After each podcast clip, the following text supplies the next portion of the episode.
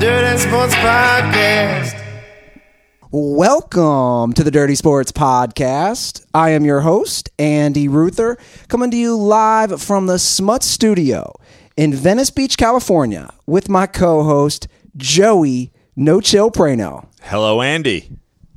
for the second time. For the second time, I nailed my tug doing me on the podcast. You did a great job, Joe. Thanks. A second time. Thank you.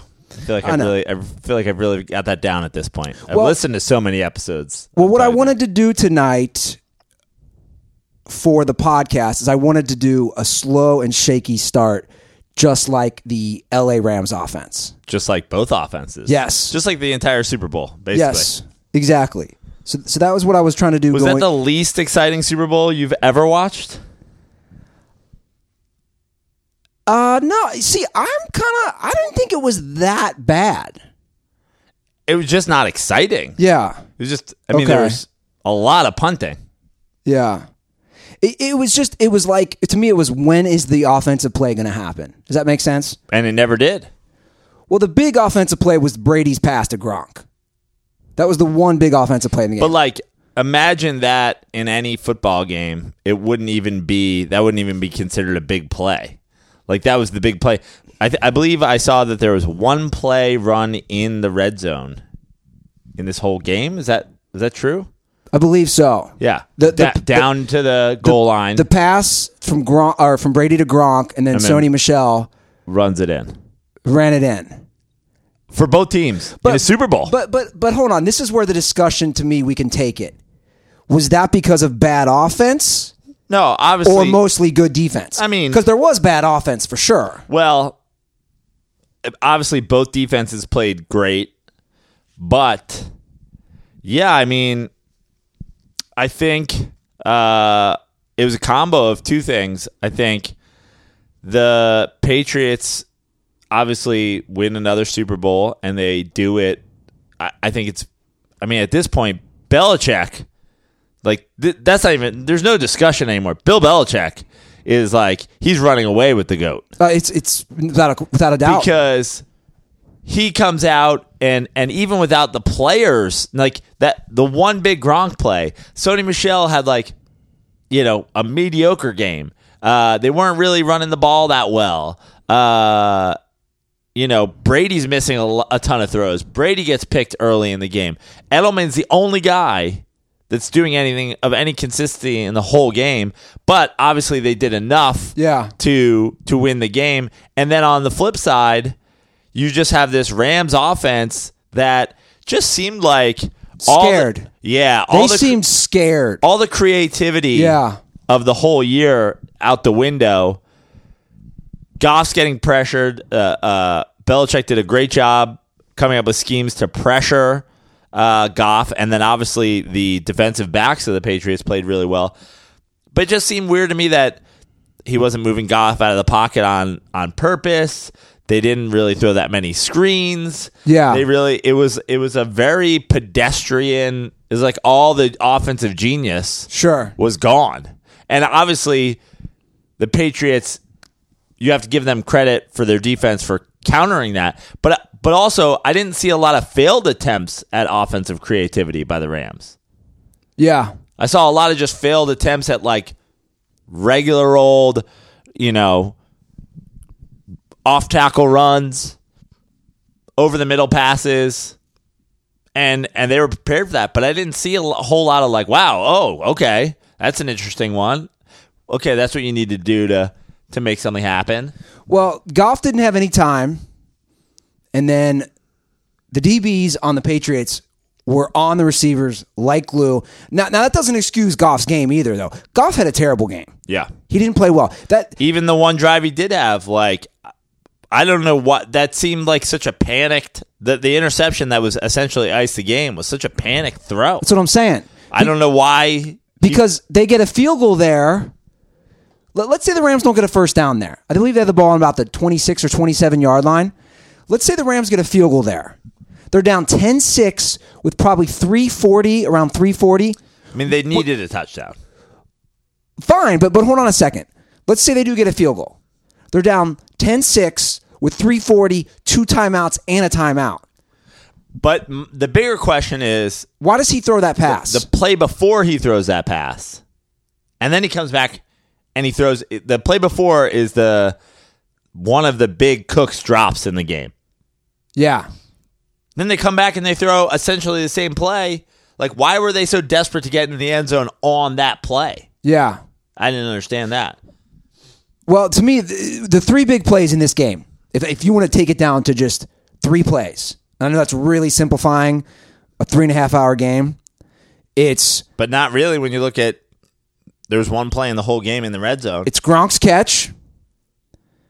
It's Brandin Cooks missing the previous drive when they got a field goal. Yep. You got to catch that ball. I know you got hit. You got to catch that ball. It's Brandin Cooks missing that, and it's the interception. Like if you break that game and down, Brandin Cooks missing that net, the other one.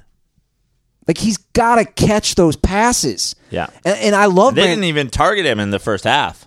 and I love Cooks, and he's a great receiver, but he he's your big contract offseason signing. You have to make those like if you're that guy, and you are, you're the guy on the Rams as far as the receivers. Now, what's the deal with Gurley? He's got to be hurt. But when he ran the ball, he had some decent runs. He had 10 rushes for 35 yards. Yeah. So I don't know, man. It's is he hurt? Are I we mean, going to find out we, stuff? We have to we have to get right to the the biggest story of the whole game, though. Right? That's you put your stink on your own team and cost the Los Angeles Rams in year three back in L.A. their chance to win the Super Bowl. I mean, how much more proof do we need than the Patriots are held to 13 points? Tom Brady looks pedestrian at best, and the Rams still can't get it done because of your denting. I mean, I I, tweeted after the game simply hashtag blame Ruther. Like, there's never. What's your what's your batting average in this? Like in in the playoffs, you're hitting like hundred. You you picked two games right. Are we talking point spread or actual? No, actually, it's like winners. I picked Rams, Dallas. Yep. I picked Chargers, Ravens. Is that it? You might you might have had one other one in there. Most I picked three games right. It's, it's a bad playoffs for me. Just cursing teams left. I don't right. know. I don't know why. I mean, you're right though. If you would have told anybody heading into today's game, the Patriots will have 13 points. Tom Brady will not throw a single touchdown pass. You would say, "Hell yeah, the Rams are winning." But they, but back to what we said earlier, Prano, they looked scared and intimidated. And look, it's the Super Bowl. It's the biggest stage. But both teams did, honestly. Like Brady was getting worked early in the game. That was whoever scored a touchdown, whoever finally got into the end zone Was the that winner. that was going to be the winner. Yeah. and and it was like you said, it was one one drive. Now you got to credit Brady and and the Patriots for being the ones that finally have that drive. Yeah. in the middle of the fourth quarter. But that could have gone either way. There was plenty of you know missed opportunities for both teams if it had if it had gone the you know any one of those catches, any one of those throws, you know, one broken tackle, that's a Rams win. That's how close that game was because no one was fucking scoring at all. No one. It was all defense. The under by a million. You know, I think it was fifty six. I mean, every stat It's the was lowest scoring Super Bowl in history. Lowest scoring Super Bowl in history. The only Super Bowl where no team had scored a touchdown after three quarters. All the numbers are there. But again, I was, uh, by the way, when it was getting late in that game, I was dying for a Greg Zuerlein. Like I was, I was like coming in my pants at the idea of a six-three Rams win. I put thirty bucks on Zuerlein at sixty-six to one. It would have been two grand. wow. I felt great about it late in the game. Yeah. After, especially after he hit the fifty-three yarder for the tie, I was like, if this guy gets a fifty-plus yarder for a six-three win, So what do, where do we look right now, Jared Goff? We had said all season long, for anybody who follows or listens to the show, we rate our quarterbacks by pizzas. Yeah. And we said that Jared Goff was a medium pizza. And after the Saints win, we both agreed and upgraded Jared Goff to a pepperoni medium pizza. I tweeted tonight he might be a frozen pizza. Well, look, which might be a little look, overreacting. We came. Remember, the great medium pizza title was when you ordered two medium pizzas while we watched. I believe it was Rams Bears. Correct. And um, fun fact, I saw uh, you know two, one 18 inch pizza is more pizza than two 12 inch pizzas. So keep that in mind before you do any more medium medium pizza ordering. Um, but in that game, we dubbed both Jared Goff and Mitch Trubisky medium pizzas.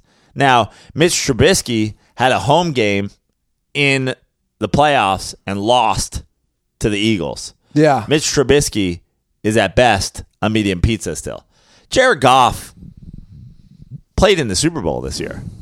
So I feel comfortable with pepperoni medium pizza. Gotcha. I feel comfortable with that. You know, obviously, had he won the Super Bowl, had he played great in a Super Bowl, we could be talking about a large pizza situation, you know? But he didn't. So I'm very comfortable at him staying at the 12 inch size. And the guy made the Super Bowl. You got to give him a little credit. Yeah, no, I Super am. Bowl appearances matter. I just wanted to put it out there. I Yeah. just wanted to put it out there. Obviously, it was a frustrating night for me to watch. A lot of quarterbacks have, uh, Bill Belichick's ruined a lot of quarterbacks' nights over the years. His game plan was a masterpiece. There's Yeah. there's there's no other way to put it. Bill Belichick is a master. Again, the Patriots won a game where they didn't throw a touchdown pass and had 13 points and they still won. That is 100% on and Bill they Belichick. Had, they had three points till you know what I forget when they scored eight minutes left to go or whatever Yeah, it was like- in the game. 8 minutes left in the game. They had three points the whole game. They had three points. And I also got to give props to Wade Phillips. Yeah, he called a great defensive scheme and a great game for the Rams as well. And they made the plays when they had to. You know, outside of Julian Edelman and the one Gronk play, they basically held the Patriots in check. but that's where Belichick is going to always give you the edge, even ever so slightly. Without Julian Edelman going for what? What do you go for? 140? yeah, They the Patriots might not win that game. They might lose that game three nothing if Julian Edelman doesn't go for 140 yards receiving. But it was impossible to double him because he was in motion the whole day. Every fucking play, he's in motion. You can't, you know, have two guys tracking him across the field, and they always got him one on one. And same thing we've been talking about forever. This isn't Julian Edelman being a freak. This isn't Tom Brady being the goat. This is a matter of, you know, it being a very smart, uh, timing oriented offense, and he was he was essentially wide open. Well, you just brought up Brady and the GOAT. And and this to me is the same conversation we're going to have, same conversation every sports show, podcast, you name it. You and I actually already did this a couple weeks ago. I just want guys, again, I ju- but it has to be said they don't win this game because of Tom Brady. Everybody knows it. They don't win that first Super Bowl because of Tom Brady. I'm not taking anything away from Tom Brady. I want that to be said. I'm a huge, I'm definitely a bigger Brady fan than Prano. But again, he's got six Super Bowl wins. His two against the Rams, he threw one touchdown. That- that- that's all I'm saying. He threw one touchdown. Like it's it's a team game. That's It's- all I'm saying. It's it, what it comes down to is is very simple. You there is no arguing with Tom Brady's legacy. There is no arguing that the guy's won six Super Bowls. He's played in nine. He has tons of career benchmarks because of his longevity. He's got more playoff wins as a person than any other team in history. He's got, you know, it go, the list goes on and on and on. We're not taught. This isn't about legacies. The legacy there is nobody in Tom Brady's legacy class as a quarterback. No one. Not Montana. Not you know. eh, Not nobody. Nobody has the legacy that Tom Brady has, and you can't take that away from him. He has six Super Bowls. That's a fact. He's played in nine. He's played in nine. That's a fact. In fact, if you talk about legacies as a player overall, he really doesn't even have anybody that's matching him as a player overall, except maybe Jerry Rice. There's no one who has, you know, the records and the team success and the being, you know, doing it for so long and the, you know, the MVPs and the career markers. Honestly, without, besides Jerry Rice, there, no one's even on his level legacy wise. That being said, the question that I'll always put out there and what I've always said is the thing about Brady is when you watch a game like this, when you watch many of his Super Bowls, this is their biggest win in Super Bowl history. At all the Super Bowls they won, this was their biggest point differential. Yeah, eight- Thir- 13-3. yeah, eight points or less were all their wins heading into 13-3. tonight. This Yeah. is their most dominant Patriots performance. 13-3. The thing is when you when we're talking about Brady, it's not whether he's the goat in terms of what he's accomplished. He is the goat in terms of what he's accomplished. The question is, we've already said Belichick is 100% the goat and there's no argument. Plug any of the other all-time greats into that situation and what are we looking at? Are we looking at more?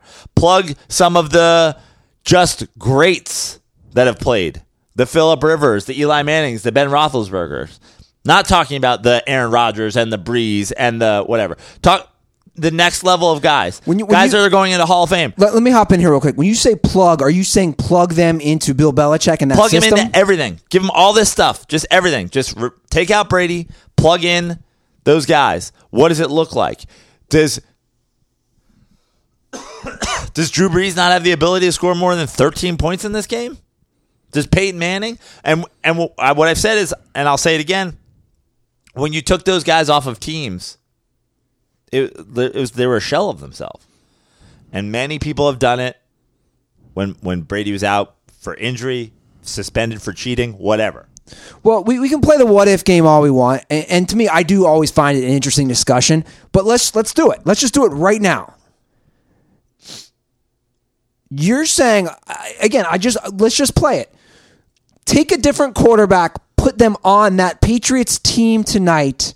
Take his former backup. Let's take Jimmy Garoppolo. Do they still win this game? What did he do that makes you think a a, a competent NFL quarterback couldn't do it? I gotta get some water. Excuse Yeah, me. get some water. Let- swap quarterbacks in this game. Swap, just swap them and discuss. That, that's what I'm thinking. Swap 'em. Get get some water. Get some water out of my fridge, guys. I think it's a very interesting discussion. And again, I'm a Brady guy. I'm always a Brady defender, but when I look at the numbers as I'm watching tonight, and, and I think we might bring on our, our buddy Barry McCockiner again. I talked to him about coming on again, our show. You can't deny he really had no part in winning this game. In, fact, Brady and Goff's numbers, they're not that different, is all I'm Goff saying. Goff didn't play well. Goff had a huge interception that cost them the game, essentially, at the end. But Goff, at no point in the game, had guys that were as open even as Edelman was. And it's not, Edelman is not a fucking physical freak. He did not outrun those guys. He's not whatever. It was him running in motion, him, it was very scheme heavy. Like, he was, Romo showed it. He was like, "Look at this play. Like, you, if you can't if you can't hit that quarter, you don't have to be the goat to hit him there." He said that during the game. Yeah. Got a little sick being in New York with the cold weather and Yeah, everything. I was like, what's going on here, man? I, I cleaned my place and everything. I think it's a conversation that's definitely not going anywhere. It, will never go anywhere. But I also think the reason I do like people like Barry McCockiner, and he goes real in depth with the stats, with the videos, is I do think it's important for us to just keep all this shit in mind, guys. It, it is. It's just important because it is a team game. We're not talking about an individual sport. It, but but Prano's right. It doesn't take anything away. It's the same thing we always do with LeBron and Michael Jordan. There there is no comparison.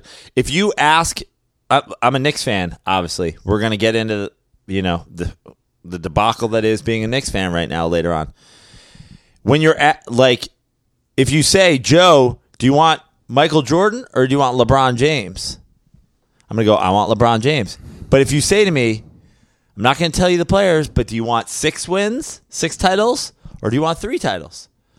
One of these players is going to deliver you six. One of these players is going to deliver you three. Of course, you're going to take six all day. As Yeah. a Knicks fan, I want six titles. I want as many titles as I can have. It's not a question of legacy. It's a question of all things being the same. Who do you want? Yeah.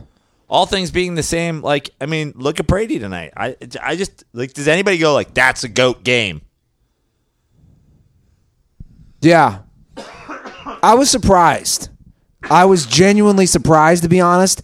I kept saying I was bouncing between my I was mostly watching the game in the mayor's apartment, but I'd get all nervous and I'd bounce up here and watch it on my own. I kept saying he's got to make a touchdown drive. I kept saying that and it kept About Goff or about Brady? about Brady, and it just kept not happening. I kept saying, "There's no way he doesn't score the next drive." I kept saying, "He's got to score this drive." He's. I go, "It's Tom Brady. It's Tom Brady. He's gonna score. He's gonna score." And they were getting a lot of pressure on him. They weren't giving him basically anything but across know, the middle, Yeah. Julian Edelman across the middle, yeah. So again, it was it was just a good, I'll say, great all around defensive game from both teams, and yeah, it was disappointing because the Rams were there. They were there in the end. Not only were they there in the Super Bowl, but they their defense played well enough to hold the Patriots to 13 points. You can't really ask for more than that. McVay, Mr. Genius, Mr. Everybody that, you know, everybody you've ever, you know, pissed at a urinal next to is now a head coach in the NFL. This is the offensive genius. Like, I to me, it was just not creative enough. All year, it was like, oh, how did fucking, you know, Robert Woods get matched up on a linebacker there? How did, uh, you know, how did this screen guy? I mean, all the tight end talk that we had the whole week when we were doing the props. Oh, Higbee. Oh, what? I don't think Higbee had a catch. I don't think either of their tight ends had a catch. Everett didn't have a catch either. I don't think so. I think Everett might have had one. Okay, one. N- just seemed like a real lack of creativity to me. Now he said that. McVay said that in the press conference that I was outcoached. And he put a lot of the game on him, and I agree with you. I just think But I don't even necessarily think it's like a matter of out like you don't know what the defense is going to do before you call your play. So at some point you just have to go like I'm going to try this well, you saw regardless. you saw what they were doing exactly. Are you talking about to Tony Romo made a great point during the game?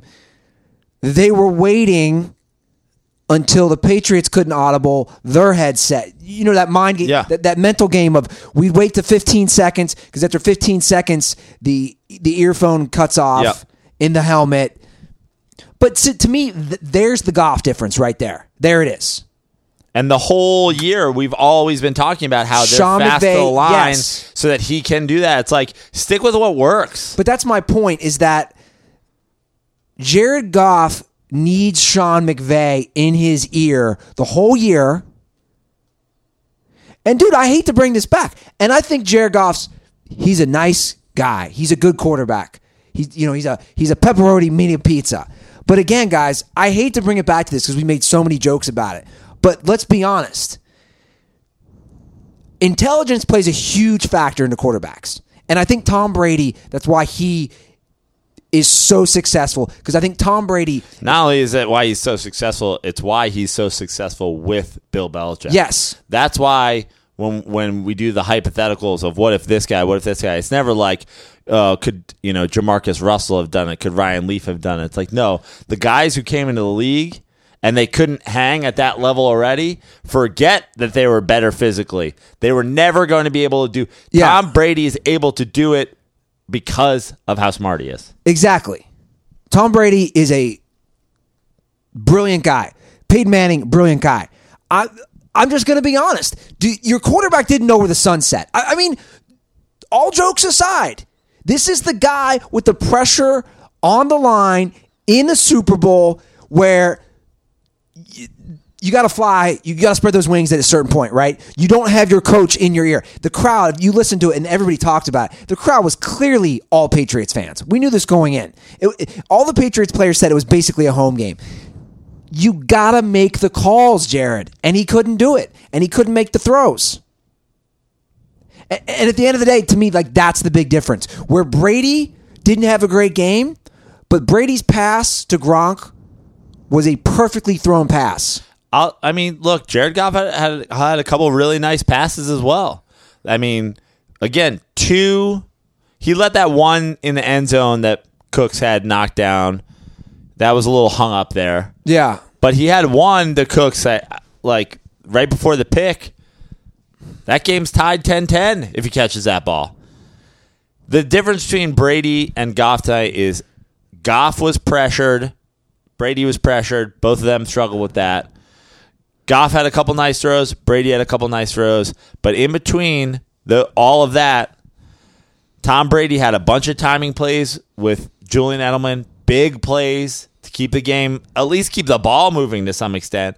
And Jared Goff never had any of that. And I put that's where I put it on McVay. Yeah. Just like Belichick sets up Brady to do that, he goes, he's going to go in motion and he's going to be lined up with a fucking linebacker or with a nickel, and he's going to, all you got to do is hit him. Yeah. McVay didn't give Goff that.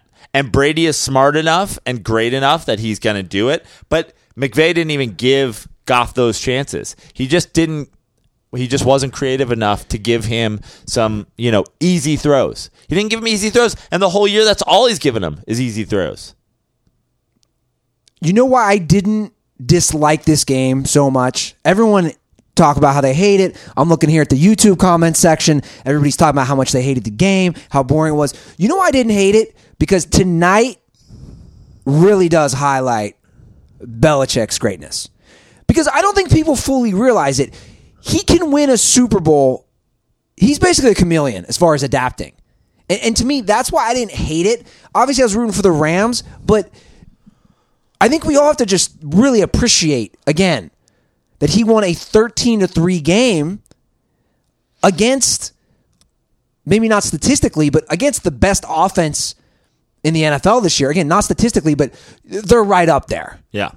They're top 3 offense. And he held the Chiefs to zero points in the first half last week, exactly. two weeks yeah. Yeah.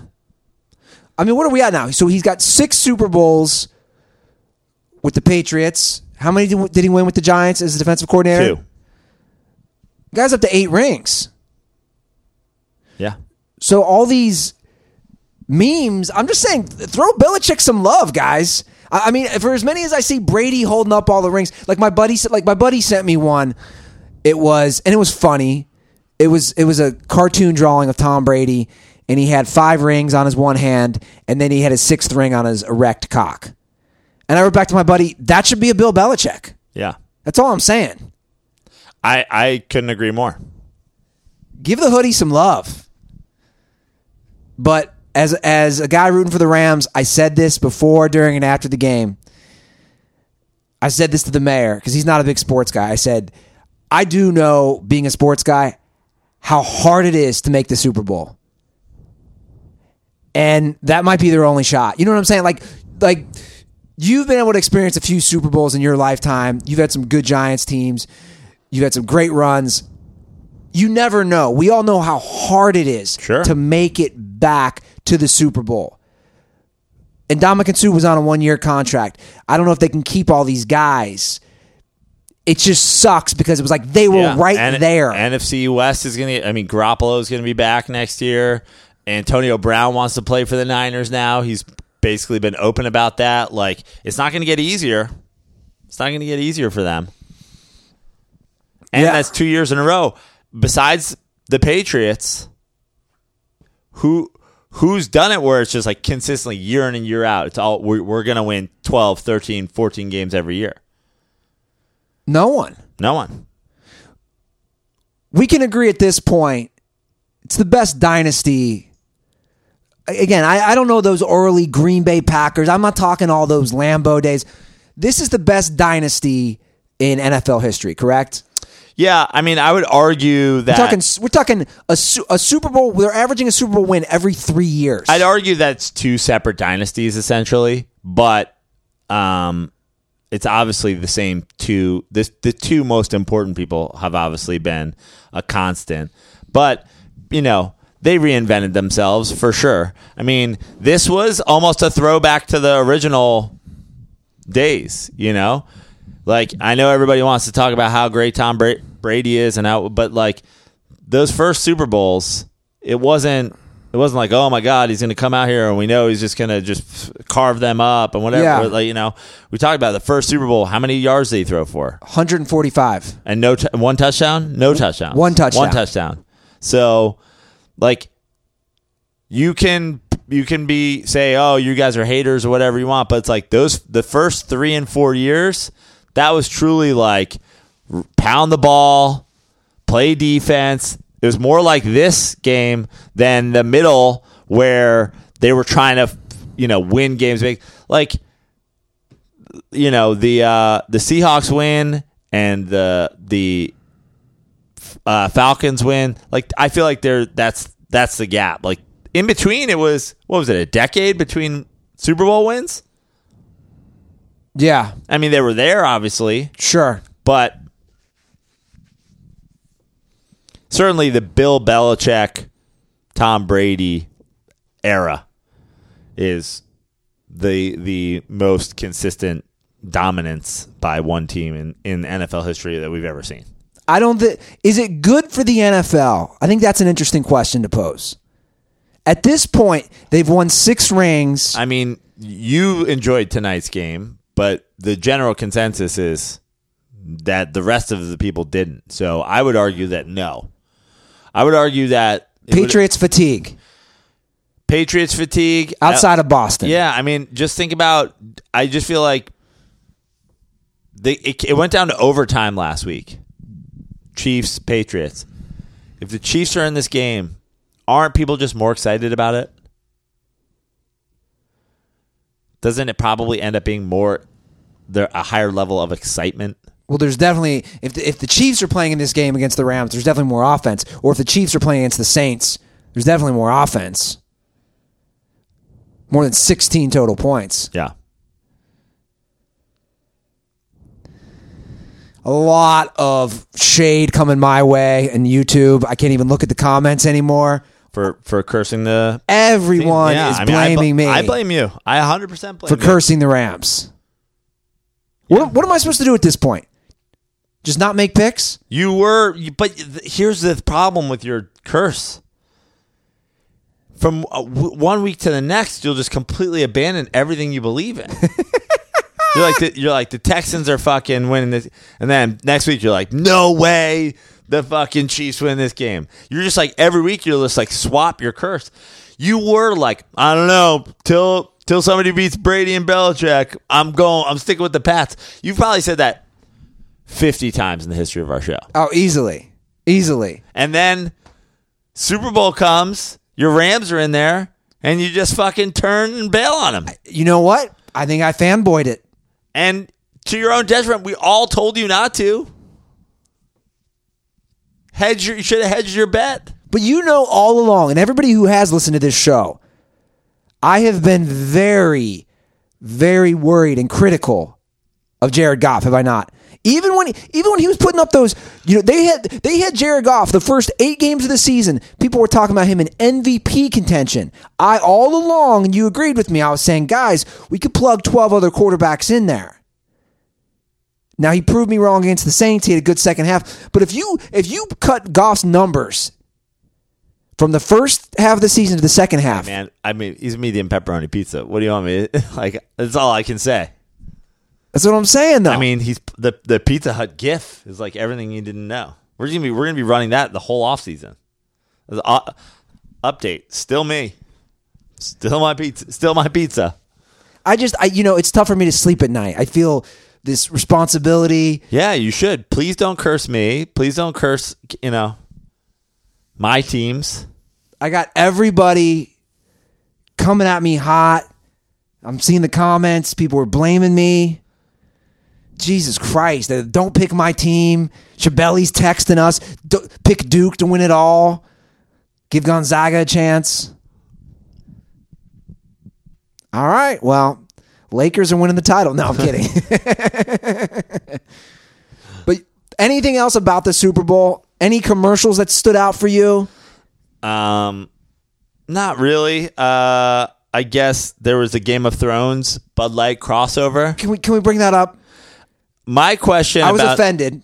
As, Yeah, as a, as a I was offended too. as a huge Game of Thrones guy now. But what I wasn't sure of because I don't think it occurred after that was that them ending the dilly dilly. Like, did they did they Ooh, did they drag in? Is that the end of the campaign? Because like everybody died, yeah, so like that could be great. yeah, that'd be great. That'd be fantastic. Have you seen a commercial run this long? I'm sure. I mean, Flo from Progressive's been on TV since Yeah. before Brady was fucking Yeah, but Flo, in the league. That's actually a good title for the show. Yeah. Tom Brady is Flo from Progressive. or Flo from Progressive is the true gro- goat. is the one true goat. But she's actually a spokesperson. To me, it's a little different. The Dilly Dilly commercials are a whole ensemble. Now you have the main character, which is the king, Right. but I mean, this shit has been going on now for a while. Yeah. And- but I think it might be over, which is, could be great news. So the dragon from Game And of Thrones And then it. weird, dude, their weird, uh, the weird first Bud Light commercial where they were like going at Miller Light and Coors Light over corn syrup. I was like, what the fuck is this? Well, that- that was their pitch. They, they somehow did the dilly dilly and corn syrup, some corn syrup commercial together. By the way, I, I, now that we're ta talking about it, and I discussed this tonight earlier, I'm sick of alcohol companies pushing this healthier alternative. Yeah. I can't believe Michelob Ultra has has stood the test of time. Because my point is, if you're drinking a beer, just drink a fucking beer. Well, Michelob Ultra is not that bad. It's like, first of all, Michelob, I've always liked Michelob. it's a quality beer. Um, Michelob Ultra basically tastes like Michelob, and it's just lower calories. So if you were just going to be that, like I would drink a Michelob Ultra a hundred times out of a hundred before I drink a Bud Light. Really? Bud Light, it tastes like water. I just found out tonight. Apparently, the the thing that makes beer not taste like piss is corn syrup. So now I'm all in on any beer that uses corn syrup. Really? Yeah, because Bud Light's big thing is we don't use corn syrup. I'm like, wow, Bud Light's the worst beer of all time. Apparently, corn syrup is the fucking key ingredient. Yeah. Delicious corn syrup. You're giving them some free love tonight. Gi- give me that. Give me that good corn syrup. You see how I was coughing before until I got that good corn Yeah. syrup in my throat? Just Speak- soothing my throat with that syrup. Speaking of corn syrup, I ate an entire box of Girl Scout cookies last night. I got stoned and watched Dancing with Wolves and watched an and ate an entire box.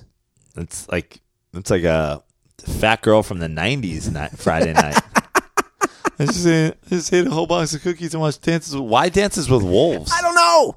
I was flipping through Netflix and I was like, I haven't seen this in many years. And I just went, looked just went full Costnering. and it went, you know, I Fri- a little Friday night Costner. Saturday night, Saturday night, right? but I saw the time code was three hours and one minute. And I said, You ready to buckle down? And I, I started dozing, slightly dozing about an hour in. And I woke up. I maybe dozed off for like a minute. I was in it. What was more action packed, Dances with Wolves or tonight's Super Bowl? Ooh, that's a good question. There's some good scenes in Dances with Wolves. Yeah. Classic. Probably Dances with Wolves. Yeah. Dances with Wolves greater than Super Bowl 53. Yeah, quite possibly. Uh, I was not impressed, though, about the halftime show. Yeah. Halftime show was a joke. And my message to Adam Levine if you're going to start taking off clothes, just get down to a thong. Like, just go, go all or nothing. It was just boring. It was Like, I actually think they do too much of the medley now. I don't know how we did on the hitting the seven and a half song over under. Had to be over. I mean, there was Had to be over. multiple. but he didn't sing that song with Big Boi He didn't. because Big Boi came out Did I like the way you move? and like I, you know he did an OutKast song. yeah. He didn't do his song that he had done with Maroon Five, I don't know what that song is. I mean, I know I know the name of it from. Last but it was on the, episode. one of the bets we looked at. right. But I don't. Are we sure that they didn't get into that? I don't think they did. Okay. But um, yeah, I just thought it was Big Boi was the only part of it that was entertaining. Yeah. in my opinion. And I think we said this in the in part of the show that might now have been cut, but what a failure by the NFL not to just do uh, like all out Atlanta music bonanza. There's so much good Atlanta music. Yeah, a You lot of good hip hop. OutKast. Uh, you know, obviously, first of all, even if you just did OutKast and then, you know, they both did their solo album, what you know, together. Dude, you know? you, you could do if you did all Atlanta, you could do. I mean, you could do greats. You could do OutKast, Usher, Ludacris. Ludacris, I mean, that's a halftime show. right there. That's that's all we need. It's four people. Have Tity Boi show up. yeah, You know. my boy Killer Mike. Yeah. Sure. They they missed the mark. Yeah. Instead, they had uh, Travis Scott do some sort of Satan tribute. What was that all about? I don't know. And SpongeBob SquarePants was involved. I mean, we're we're just doing meme culture as the halftime show. I I when when SpongeBob started playing, I was just spinning lobster. It's because the Sponge. I think you I bring don't up a good care. point. I don't care No, what the explanation is. No, no, no. I know, but the reason is the guy who created SpongeBob died. We're too old for this shit, but the people below us are obsessed with SpongeBob. I'm aware. Like obsessed. I know. I never fully got it.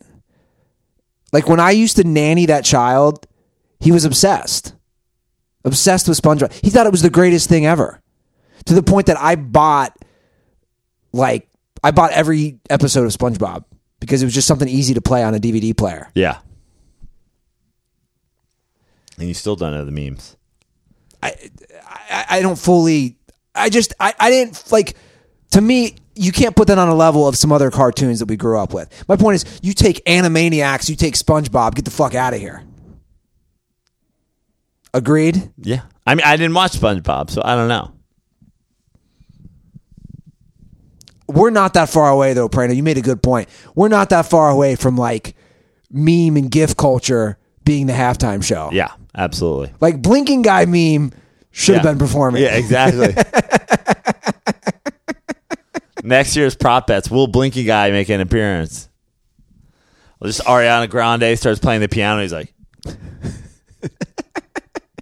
Bringing the gif of, of those black guys losing their mind. yeah, yeah. Just dancing the whole fucking Honestly, time. that would have been more appropriate for the halftime show in Atlanta than Maroon Five. It was just, it was just the screaming black guy. Yeah. But who's Maroon Five? Who's their audience? um, twenty to thirty year old White girls? white girls, and then their moms. You know, it, it basically people who watch The Voice, just Yeah. like white women.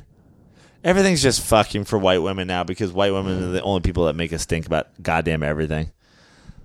White women just just uh, we, constantly have to be appeased. Otherwise, they're they need to speak to a manager. Are you done with white women? I, I mean, I should be. Yeah, Because can I make a confession? yeah. I said it on the show. I haven't had much interest in white women lately. Like at all. it was funny. Like somebody tweeted like there was one uh, commercial. It was like I think it was for Audi or something where the guy, you know, it was like uh, the guy. The, the it was the one with like Wiley Coyote in it and whatever, and the guy's like, you know, asking for shit. And I saw somebody tweet like, "Is this just straight white male? The commercial?" And I was like, "Geez, does every fucking commercial have to be like?" A a female minority doing something that, that, or else, or else it's like toxic masculinity. Like a white dude can't just appear in a commercial anymore. You can't even walk outside, bro. Yeah, It's ridiculous. That is the funniest term, by the way. Toxic masculinity. You know, you know, you should respond to that tweet. Yeah. You know that game you're watching? It's a bunch of dudes killing each other. Yeah. that's toxic masculinity. Yeah. They're I mean- gladiators. I mean, was there any? The speaking of gladiators, the the opening with Peyton and John Malkovich bro, was fucking bro, amazing. can we talk about that? Peyton Manning should get an Oscar. Peyton Manning's comedic acting chops are fucking amazing. Yeah, he's great. That scene with him and Malkovich, It's fantastic. that was a great intro. like, Do you think you heard me? It's chicken parm. yeah. like, you think you got that? That was a great intro. Oh, it's great. and Malkovich? Yeah, and they What- got Malkovich in in Rome. Dude, I would love to see what CBS paid for that. Like, what are the fees to produce this with Malkovich, with Peyton? You're going to Rome, like just for an opening. A couple million bucks. A couple million? Yeah, probably. I would think each of those guys' fee is a couple million. No, no,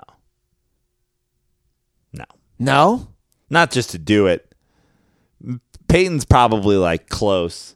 Peyton probably costs more than Malkovich, although Peyton does everything, so who knows? Pey- Peyton might just have like an across the board deal. Yeah. Well, the 2018 Super Bowl or 2018 NFL season is officially done, Prano. Yeah. We're done. We're finished. Next up, basketball all stars and postseason, and baseball. uh, Pitchers and catchers report in like a week. Yeah. I've been I've been watching a lot of Yasiel Puig going around Cincinnati videos. No, this is this is your guy. He's in the polar vortex. He doesn't care. He's like, oh man, it's cold, man. I heating balls this summer into a frozen uh, lake, river, river lake. I was I was watching this one video the Reds tweeted. It was four minutes long, and Puig they were giving Puig it looked like a tour of everything, and they had Puig calling Red season ticket holders. It was amazing, Hello, Puig here. How you doing?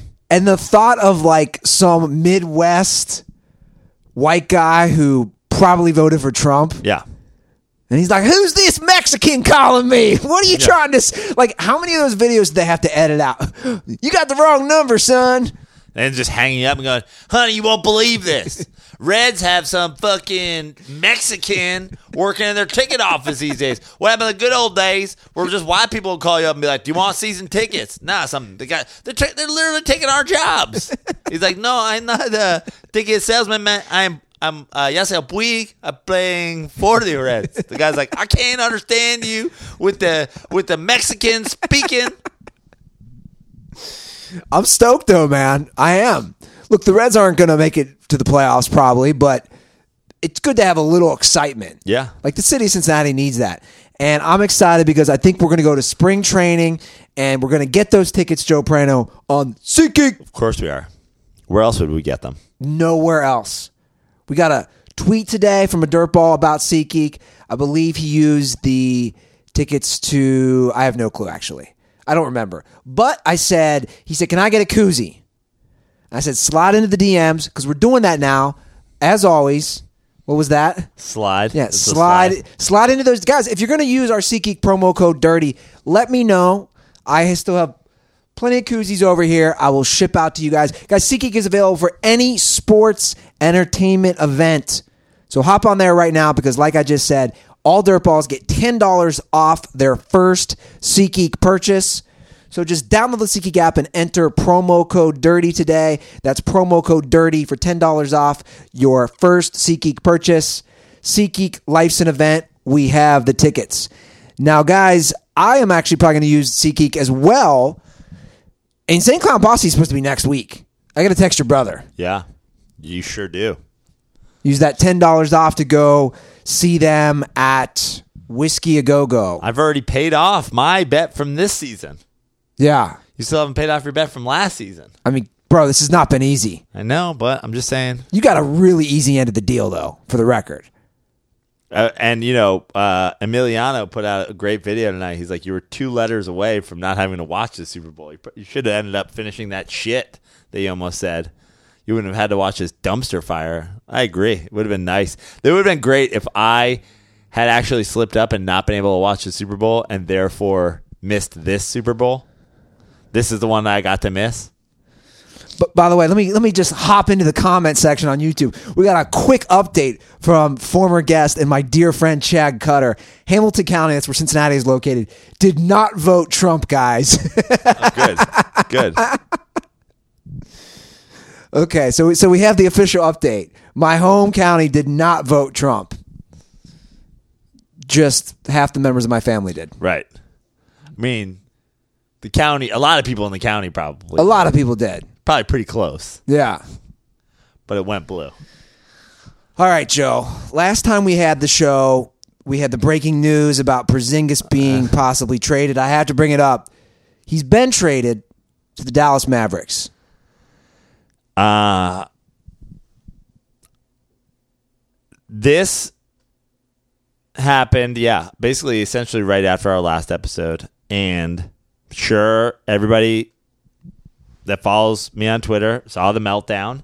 And if you didn't see the meltdown, you can go to at Fix Your Life on Twitter and see the meltdown. Um, there's probably 10 tweets in a row regarding the uh, Porzingis situation. And I've heard a lot of people talk about it. I've heard a lot of people I respect whose basketball opinion I respect talk about it. I've heard a lot of people try to justify why it was a good move. Um, the initial reaction was obviously that it was a terrible move. Um, then you know some people started coming around with the with that they got two two first rounders out of it. Um, people started coming around that this opened up two max cap spots, but personally, I still think it is a horrific deal for a number of reasons. One, the reality of the deal, and two, the even what people think the best case scenario is. So let's start with the reality of it. The reality of the deal is that Kristaps Porzingis was the sweetener. He is what was he he was what the deal was built around to convince the Dallas Mavericks to take people off our salary cap. This was a salary dump deal. Yes, the Knicks got two first round draft picks back from it, but they got protected first round draft picks. And also, they give Kristaps Porzingis to the Mavericks, who are currently two games under 500. So, at best, these picks are going to be middle of the pack, first round picks. Yes, they got Dennis Smith Jr., who, if you want to be fucking, if you want to know how r- much of a kick in the dick this is for Knicks fans, we didn't draft. We had the opportunity to draft and didn't draft and dra- drafted Frank Ntilikina instead. So if we wanted Dennis Smith Jr. so much, we should have drafted him. And then furthermore, people go, oh, but Dennis Smith Jr. is actually good. It's 2019 in the NBA. It's all about shooting threes. The guy's shooting 32% in his career from three. He's shooting 34% this year. I get that that's up. If you look at the top three point, he's on the top 100 three point shooters in the league. Kristaps Porzingis was shooting, who was a seven foot three center, is shooting 40% from three. But let me let me pose this question before you continue, because you're obviously more familiar with the situation than I am. But the history of big men being injury prone was probably obviously a concern for you and any Knicks fan even before this trade. Sure. So let me just pose this scenario because I'm sure you've looked at it from all angles. We saw it with Yao Ming. Again, we see it with all these big men. He has all the talent, all the attributes to be this amazing thing. They call him the unicorn. But if those picks work out, I know it's a big but. And then he goes down to Dallas, and Porzingis is, is has injuries, you know, throughout his career, which he's already had with the Knicks. You know, we talk about with with Carson Wentz. I know it's a different sport. With Carson Wentz is the the difference between this and that is Carson Wentz. They have to make a decision right now between paying somebody else or paying Carson Wentz. Now the Eagles are talking about franchising Foles. Yeah. and pff, well, that's the. gr- I mean, as a Giants fan, I've never heard greater news in my life. But they can franchise him and maybe even get rid of him too. It's kind of confusing. Great. But they're going to commit to $20 million from 20 plus million dollars. You have to be, uh, it basically is like the top five, the average of the top five, right? Yeah, it'd be 20 mil. mil. They're going to commit to that when they're not going to start him. Great. Greatest thing that ever happened. Kristaps Porzingis is 23 years old. Yeah. He's a seven foot three, sharp shooting, with handle, multi fat. Like he is the best player the Knicks have had since Patrick Ewing. He's under contract on a rookie deal. Yes. Is injury history a concern? For sure. But guess what Dallas is thinking right now? And this is why Dallas did the deal. If you take away the fact that Kristaps Porzingis used to be able to jump to the top of the backboard, and you take away his explosiveness off of the dribble, his ability to get the ball at the top of the key and drive by you at seven foot three. If you take away that entirely, both of those things, take away his jumping ability, take away his explosiveness. That's two awful things. But he's still seven foot three. He's still a sharpshooter, and he still has crazy touch and crazy skills around the basket. You know who he becomes? A taller Dirk Nowitzki. That's who he is. If he loses that stuff, he's a taller Dirk Nowitzki. If you look at his first three years and Dirk Nowitzki's first three years, his stats are better. That's who he becomes if he loses his explosiveness. And Dallas is like, great, that's a fucking, if that's what happens, we'll be fine. Now, there's so much bullshit that's around this. They leak the story that we talk about on the show where Kristaps is not happy with the current situation. Uh, who would be happy playing for the Knicks? The Knicks are fucking terrible. The Knicks are also trying to tank right now. But we read that story, and then 20 minutes later, he's involved in a nine person fucking trade. That did not happen in that 20 minutes. He did not go into the Knicks front office and say, I'm not happy here. And 20 minutes later, they had a nine man trade figured out with the Dallas Mavericks. They had that trade figured out. Then they leak this probably bullshit story if you're following Kristaps Porzingis on Instagram, who has said the truth will come out. Stay woke, New York Knicks fans. They they throw this PR hand grenade to try to make it sound like he doesn't want to be here because they've already traded him. And then we're talking about he doesn't he doesn't like the direction of the team. Apparently, he's ready to go. They're talking about he could be able to play March 1, but the Knicks don't want him to play March 1 because the Knicks want to tank. Well, I thought I read also that Mark Cuban's not going to play him this year. Great. But the point is, is he goes to Dallas and Cuban's like, no, we want you to be healthy. We've got Luka. We're not going to win this year anyway, but we're, but hey, we're just outside the playoffs. Why don't you get healthy? And next year we do this for real. Yeah. As opposed to the Knicks, who are like, why don't you sit? We're tanking. Yeah. So, from your perspective, you don't see any glimmer of hope So that, that so, this could work out for your team. So, but here's the thing that hasn't even been talked about yet.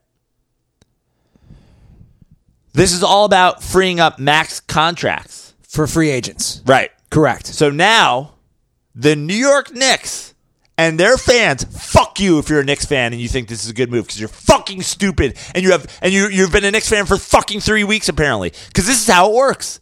The Knicks have done this before.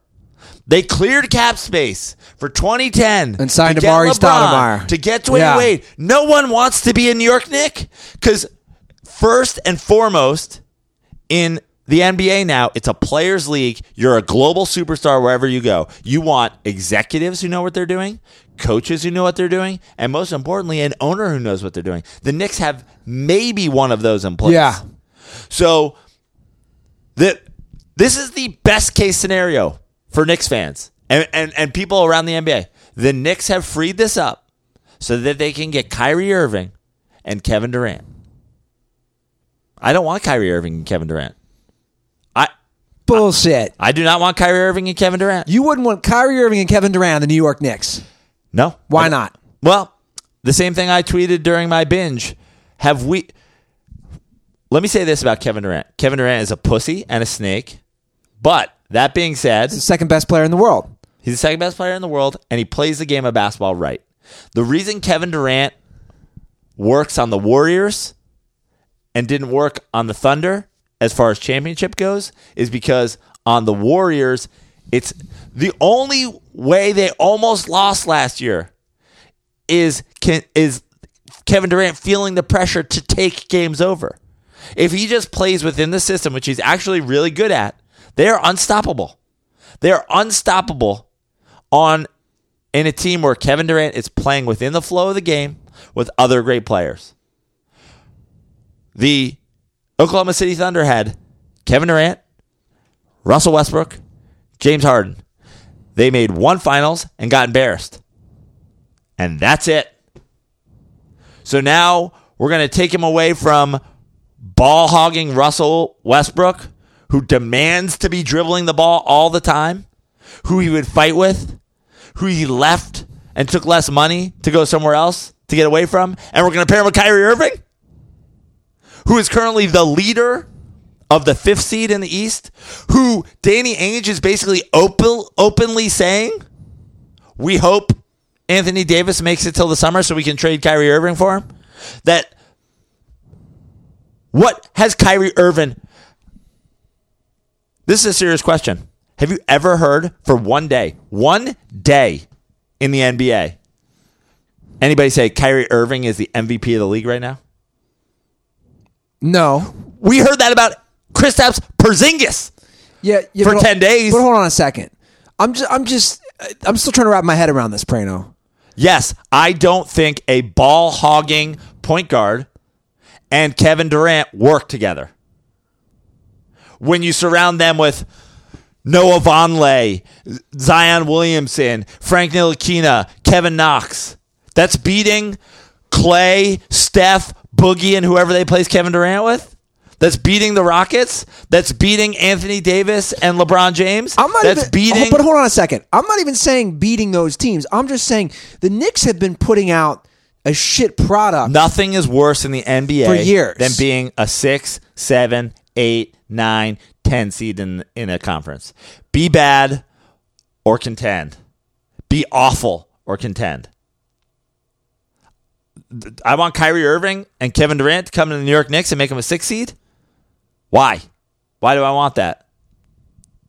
You're setting the bar at a six seed with those guys. No, probably higher. But guess what? They're not that I that doesn't work for me. I actually think Kevin Durant gets worse. I think Kyrie Irving, like I don't want Kyrie Irving. Well- I've said that. Well, you make a good point as far as the globalization. Do you remember Jayson Tatum last year? Remember remember Jayson Tatum making the leap? It was amazing. 20 years old. Yeah. This is this guy's this guy's already got the moves of Kevin Durant. This guy's this guy's going to be a superstar. Why aren't we talking about Jayson Tatum anymore? What happened to Jayson Tatum? Next great 20-year-old superstar doing things. Why aren't we talking about him? Sophomore slump? Is that a real thing? He's so he's bigger, stronger. He's finally got an NBA season under his belt and he's worse. Why is he worse? You're putting that on Kyrie. Yes, I'm putting it on Kyrie Irving, a ball hogging point guard. Kyrie Irving has taken 100 more shots than anybody on the Boston Celtics this year. He's missed 10 games. He's missed 11 games. He's their point guard. Put up put Kevin Durant, Russell Westbrook fighting into Google Images. It's a fucking bonanza. So now we're just going to do Russell Westbrook, Kevin Durant again? On the Knicks? Well, I think the point you made earlier, as far as the Knicks are concerned, And by the way, that's the best case scenario. the development eh, development of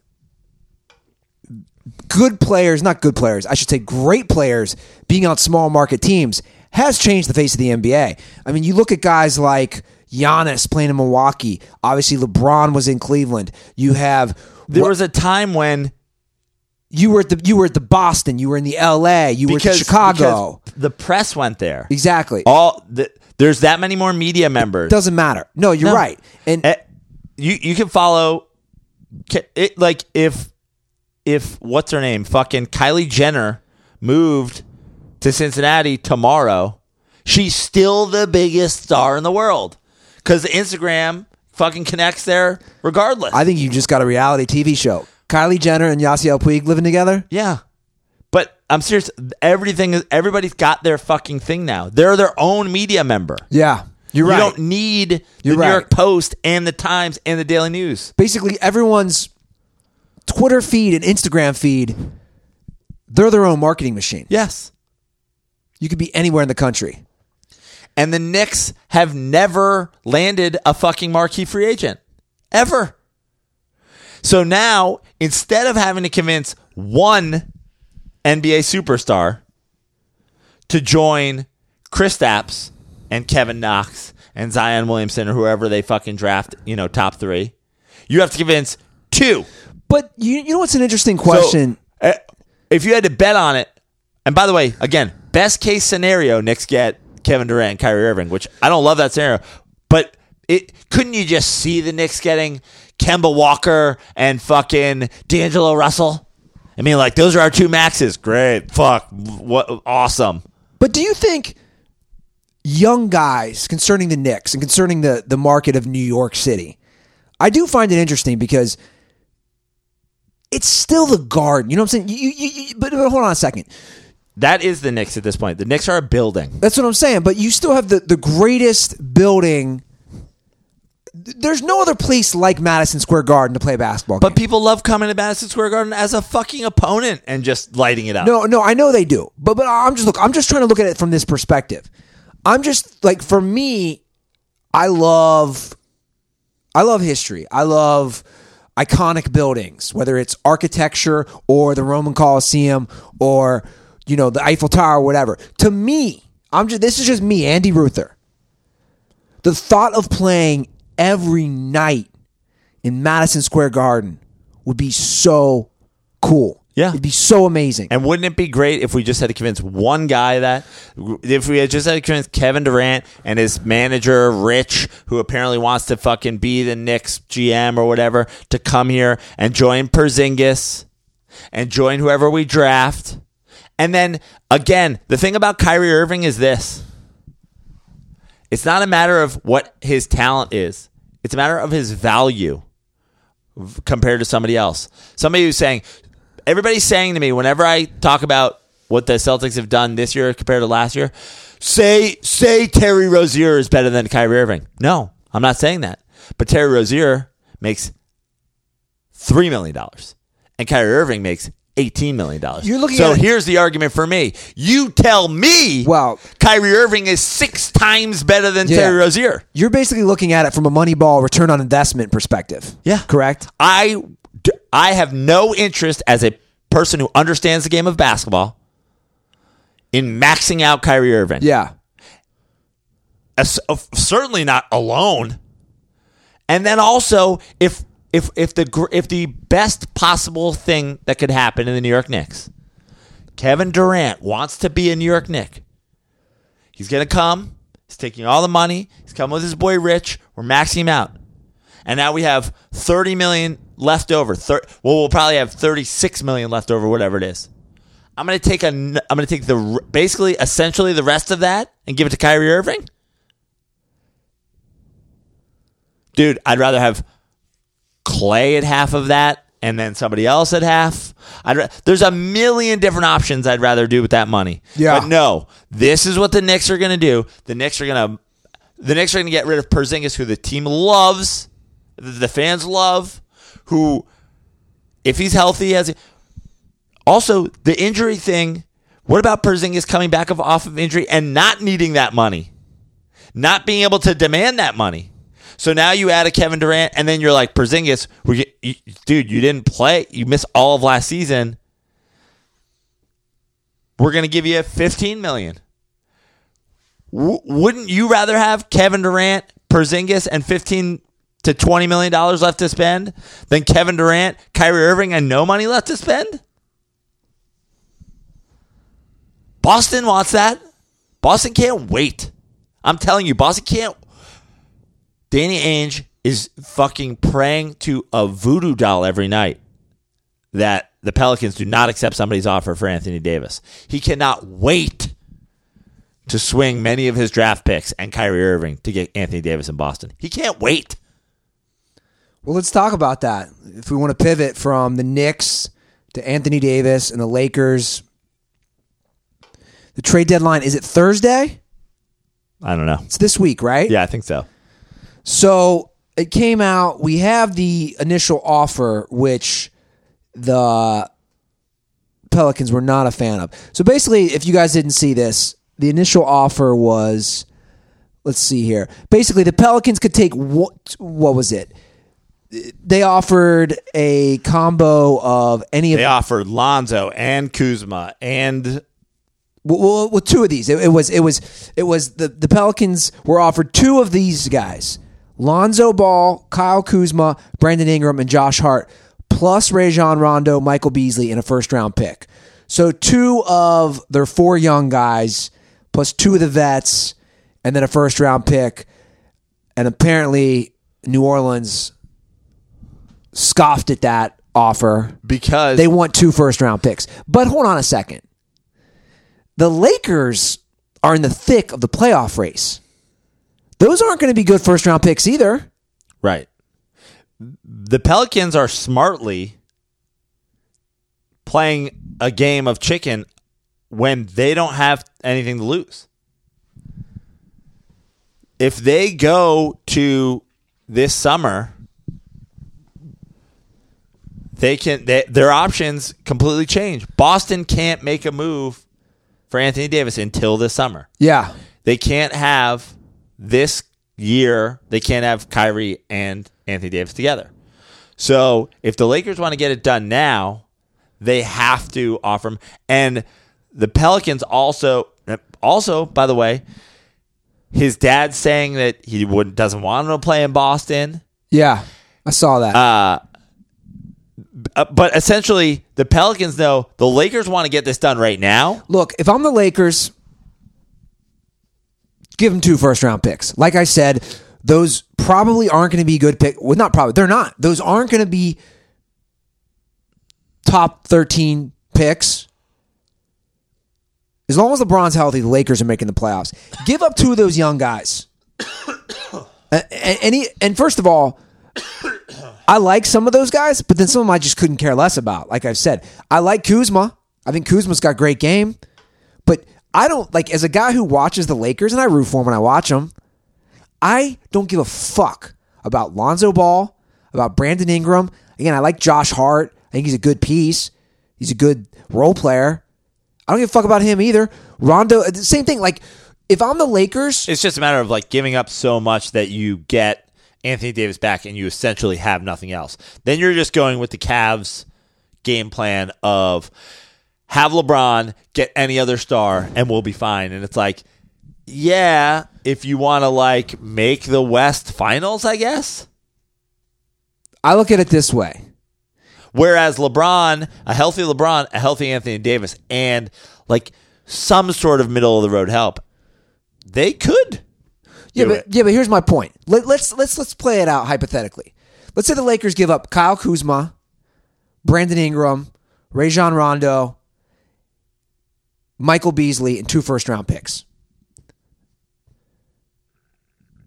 Or eh, oh no, just just keep that. Actually, keep those guys.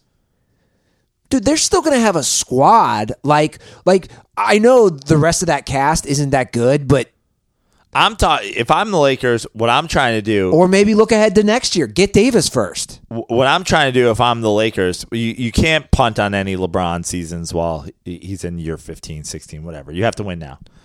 If I'm the Lakers, what I'm doing, I'm trying to keep a Rondo or Alonzo to be a point guard on your team. You know, especially if LeBron is on the bench. Okay, fair enough.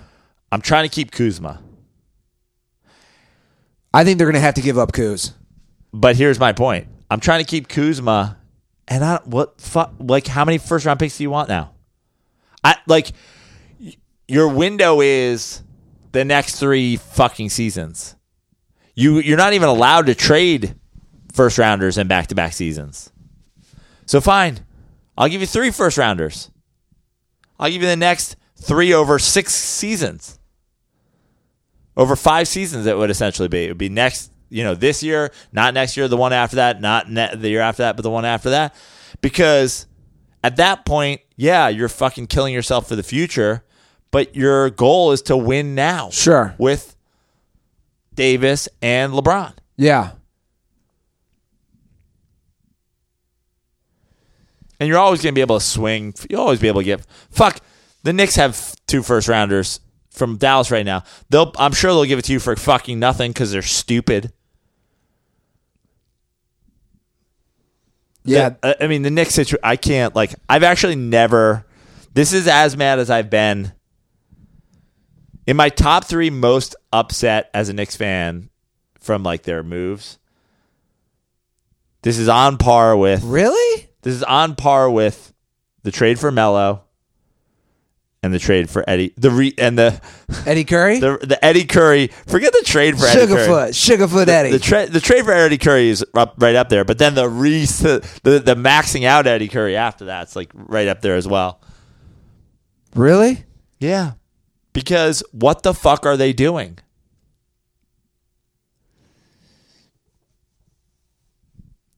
The the Do you- the Pelicans are playing it right. Obviously, I'm not comparing Anthony Davis current like current healthy Anthony Davis to current injured Porzingis, but the Pelicans sitting back and going like, "All right, whatever," and the Knicks are like, "Oh, oh, oh, fuck!" Like, Yeah. all right, nine man deal. What do you make of people saying that the NBA, and I don't get this, shouldn't allow Anthony Davis to go to the Lakers? Like they should step in. It's another big market player going to the big market city. we just talked about how you don't need to do that anymore. I mean, Golden State is certainly not a big market city. Miami, Come on, San Francisco, dude. and first of all, it's Oakland. Um, I lump all those together. The okay, Bay Area. That's fine. The point is, until Steph Curry, until the Steph Curry era, till the Jerry West era, no one's ever talking about like, oh, you what, watch out for free agency. Golden State's going to step in there. People want to go to Golden State because it's a winning culture. sure. like the Clippers, the Knicks, the Bulls. Those are the three biggest markets in the United States of America, right? When's the last time any of them fucking got a free agent? Like a legit. LeBron. Yeah. That's why Anthony Davis wants to go to the fucking Lakers. Yeah. Did you watch his first game back at all? I did.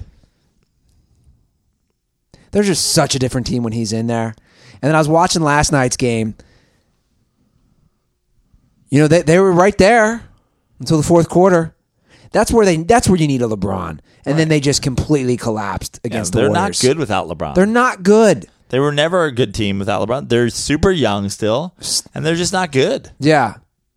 That's the LeBron. That's the difference. Like, I know we're gonna, you know, people are probably sick of hearing it over and over and over again, but that's the difference between when we're comparing greatness, like of a Tom Brady versus a guy like LeBron James. LeBron James is a, is showing up or not showing up is the difference between your team being great and your team being not good at all. Yeah. Tom Brady not showing up is the difference between your team like winning ten games or twelve games. The thing with LeBron, when he's playing, you always know they have a chance to win. When he's not playing, you're like, eh, I don't know. Yeah. Like last night, I'm watching that game. LeBron James, this I, I let me put it this way: I knew last night. There's no way in hell the Lakers win in Oakland against the Warriors without LeBron. Now, if he's playing that game, they might. Anthony which, which- Davis is obviously which a, they did on Christmas, and they had him for Yeah. a half. Anthony Davis is obviously uh, you know a perennial MVP candidate at this point. Sure. Uh, at least you know loose MVP candidate. But the Pelicans aren't good with Anthony Davis. People, this whole talk, this is the LeBron factor. People are upset about the idea of Anthony Davis going to LA because everybody's scared of the idea of LeBron getting another guy like that. That's what's pissing people off. Oh, this is bullshit. Oh, LA's just get whoever they want. People are upset at the idea of like another top five NBA player getting paired with LeBron Yeah. because people are like, "Fuck, it's not really fair." Sure. You get we we were just talking about with that with the Knicks. Best case scenario is Kevin Durant, Kyrie Irving. Knicks fans are jizzing over it, and I'm going. Will make us a lot better, Yeah. but does anybody think we're suddenly the best team in the East? Sure. Does anybody think we're definitely an Eastern Conference finalist? With Kyrie and KD. It definitely depends who's around them, the pieces. Now, if I told you next year the max contract was KD and LeBron James, was Kyrie and LeBron James, was Kemba Walker and LeBron James, was you'd be like, fuck yeah, the Knicks probably in the Eastern Conference Finals. LeBron, Kevin Knox, Zion, Kyrie, yeah, that's probably an Eastern Conference finalist. Well, look, Joe, you're working on very little sleep. Yeah. I haven't slept since the Porzingis trade. He has not slept since his boy got traded. We're going to wrap I have up. an unworn Porzingis jersey. He has an unworn Porzingis jersey. There's a fucking tag on it. That's depressing. There's a tag on it. That's depressing. It's really depressing. What's going What's going to happen with that? I don't know. Just stay with the tag on it. I, I I'll sell it for pennies on the dollar on Dude, eBay. by the way, before we wrap up this episode, Dirtballs. I don't know how many times Joe and I are going to explain the cuck cam situation. Guys, it's wearing a jersey of a player who's not playing in the game. It's that simple. Like we got a DM. Like people were like circling screenshots. Somebody was somebody circled a screenshot in DM. They go, the guy was wearing a Boston. I think he was wearing a a Patriots hoodie to a Celtics Thunder game, and it's like it's probably the only hoodie he owns. And not to mention the Celtics are playing Boston Celtics. Yeah. New England Pit. Like guys, you saw my response to the Shabelli text. Yeah.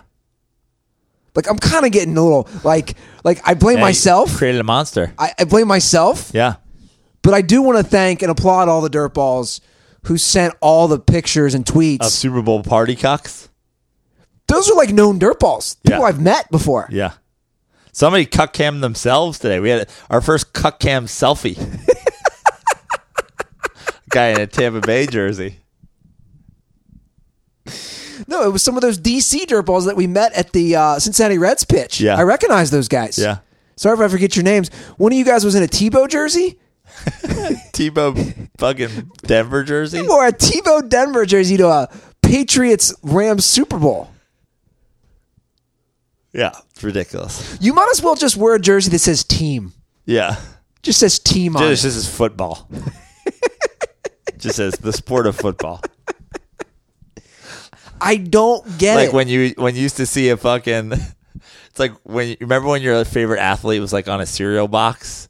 Oh, yeah. just like They didn't wanna pay for the rights. Yeah, so they Like just like Post, pinstripes Honeycomb. and like twenty one, and you're like, is that Roger Clemens? you'd go in the bottom of like a honeycomb and you'd see the Mark McGwire card and it'd just be a red helmet. Like, Yeah. like I know he plays in the Cardinals, but what is this? Just a red helmet? Baseball. It's unbelievable. Yeah. It's like me going to the wedding that I'm in, and my buddy was like, he was like, I'm like, he's like, well, I'm not doing because he's just doing, he's not doing a whole party. It's just best man and maid of honor. There's no groomsmen. He's doing he's doing it real simple. Yep. But he's like, yeah, just wear a gray suit. But in a way, it's like, oh, so I have leverage. Like, if I wanted to go cuck, is what I'm saying. What does gray suit mean? Yeah. I could really run with that. Guys, just don't be a fucking cock. Yeah. Prano, let's get out of here. Uh, first of all, I want to shout out all of the so many Dirt balls. uh, who came. I can't even. I'm not even going to try because I know I'm going to forget multiple people. But I had folks come in Pittsburgh. I had folks come in New York. I had folks come in Yonkers. Uh, shout out to the dirt ball who drove from Jersey to Yonkers through the polar vortex. Uh, my Michigan dude, whose name I, am blanking on right now. So many people, so many dirt balls came out over the course of the Pittsburgh, New York uh, run. So thank you guys for coming out to the shows. Um, thank you to everybody who's supporting. Uh, when I go and do shows live, it's awesome to. It's awesome when you have fans there and they they want to buy you a drink after, they want to hang out after, and um, Yeah. always good feedback. Always great that you guys come and it like lives up to some sort of expectation. So come out and see me live. Uh, JoePrano.com. Uh, got shows around LA. Going to be in Palm Springs in March. Going to be uh, comedy festival in uh, Alaska in early April, and then back east in April. But lots of shows will get filled in between now and then. So JoePrano.com, at Fix Your Life on Twitter, Joe Prano on Instagram. That's it. Cool. Thank you for all the great iTunes reviews. I saw a lot new iTunes reviews, guys. Can't thank you enough for that. And uh, real quick, if you don't know how to leave one, because some of you guys don't, just go into the search section, put in Dirty Sports, and then there's a spot where you can write a review. Because I think it's confusing for people sometimes if you're already subscribed. So just put that into the search area, Dirty Sports, leave the review, drop your Twitter or Instagram handle, and you get a follow back automatically. And of course, you can follow us all at the, Dirty Sports. Subscribe to us on YouTube. You can follow me at Andy Ruther. All right, guys, Prano's back. It's good to have our guy back here. We need to get him some sleep. We need to rehydrate, refresh. That's the episode. Have a great week. We'll be back again uh, probably Wednesday night. Wednesday night, most Sounds about likely. right. Uh, yeah, sounds about right. So subscribe to us on YouTube. That way you get the alert whenever we go live.